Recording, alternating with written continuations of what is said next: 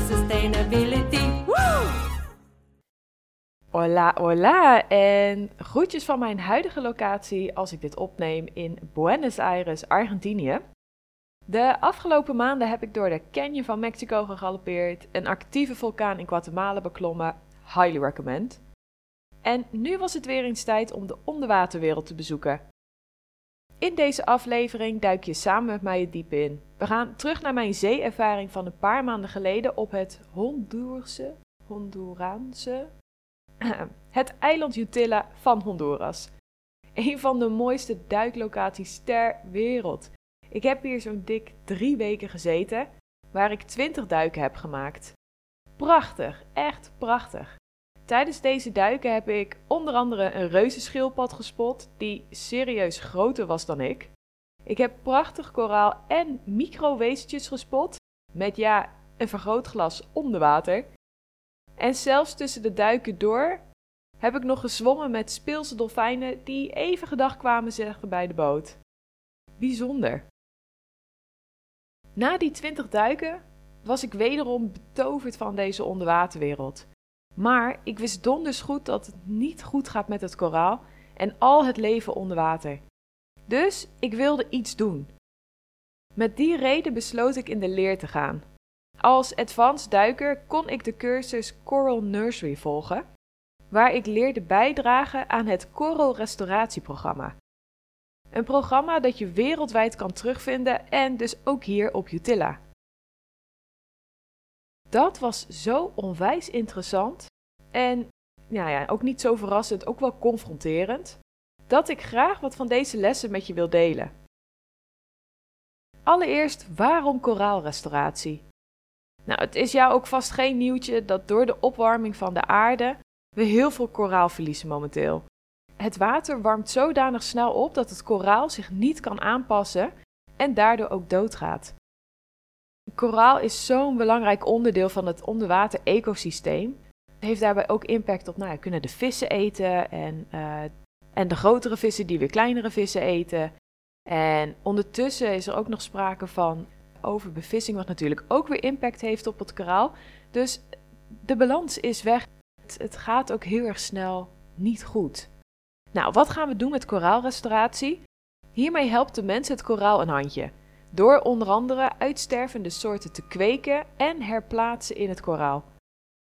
Precies wat ik ging leren. In een update uit 2020 werd duidelijk waarom juist nu zo hard actie nodig is. Zo kwam naar voren dat op Utila in slechts twee jaar tijd het oppervlak van levend koraal met 3% is gedaald. De commerciële vis, dus de vis die wordt gebruikt voor consumptie, is, hou je vast, met 85% gedaald.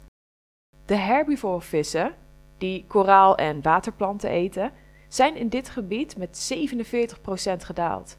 En dat allemaal in twee jaar. Serieuze getallen dus. Die flinke daling heeft trouwens niet alleen met de opwarming te maken. Ook de pandemie heeft in deze specifieke regio gezorgd voor een toename in de overbevissing. Terwijl, dat is trouwens wel goed nieuws, het in de rest van de wereld juist naar beneden ging met overbevissing tijdens deze COVID-periode. Hoe dan ook, tijd voor actie. Even die wetsuit mouwen oprollen en aan de slag in de Coral Nursery.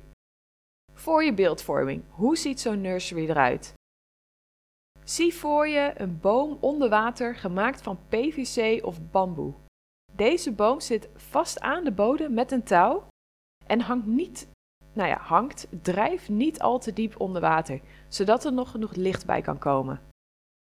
Aan deze PVC-takken hangen kleine koraalscheuten. Kleine stukjes koraal die langzaam groeien. Na een jaar tijd zijn deze scheuten groot genoeg en worden ze weer in het rif geplaatst. Als Coral Nurse in opleiding is het onder andere mijn taak om ervoor te zorgen dat onze kleine vriendjes goed kunnen groeien. Als je namelijk even niet oplet, groeit er in een rap tempo algen overheen. Hierdoor kan het koraal niet meer ademen en sterft het. Ook kunnen er kleine beestjes op zitten, die net zoals slakken op jouw moestuinblaadjes het koraal kunnen opeten en vernietigen. Oftewel, ik mocht lekker boenen, boenen, boenen. Samen met nog twee duikers ging ik onder water naar de Coral Nursery van Utila. Met een tandenborsteltje in mijn hand ging ik de PVC-buizen af en borstelde ik vol liefde het met alg bedekte koraal. Ik vond het soms nog wel spannend, want de rest van het koraal wil je niet aanraken. Laat staan beschadigen met mijn onhandige bewegingen. Laat staan beschadigen met mijn onhandige bewegingen.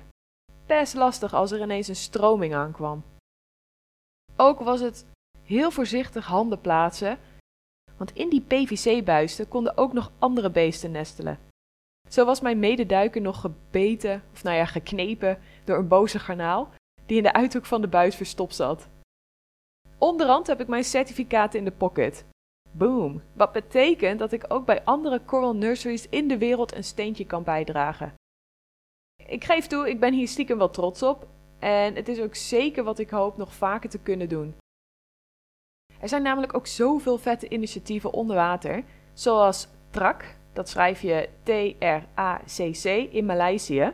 Zij gebruiken namelijk glazen flessen om daar het koraal in te groeien. Ik heb trouwens nog wel één bijzonder feitje, die ik ook tijdens deze les meekreeg. Door de opwarming van de aarde en het smelten van de ijskappen zijn er nu berichten dat koraal hier en daar verschijnt op plekken van de Zuidpool. Bizar! En dan blijkt alweer, nature will find his way, hoe dan ook. Maar, betekent dat we dan niks moeten doen? Dit was dus even mijn update over mijn Coral Reef Nursery opleiding in Utila, Honduras. Ik heb natuurlijk nog zoveel andere vette verhalen en ik ga mijn best doen die zoveel mogelijk met jullie te delen. Uh, tot die tijd hoop ik dat je van deze aflevering hebt genoten. Vergeet deze ook niet te delen via social media of met iemand die deze aflevering goed kan gebruiken. Cheers en tot de volgende aflevering. Test.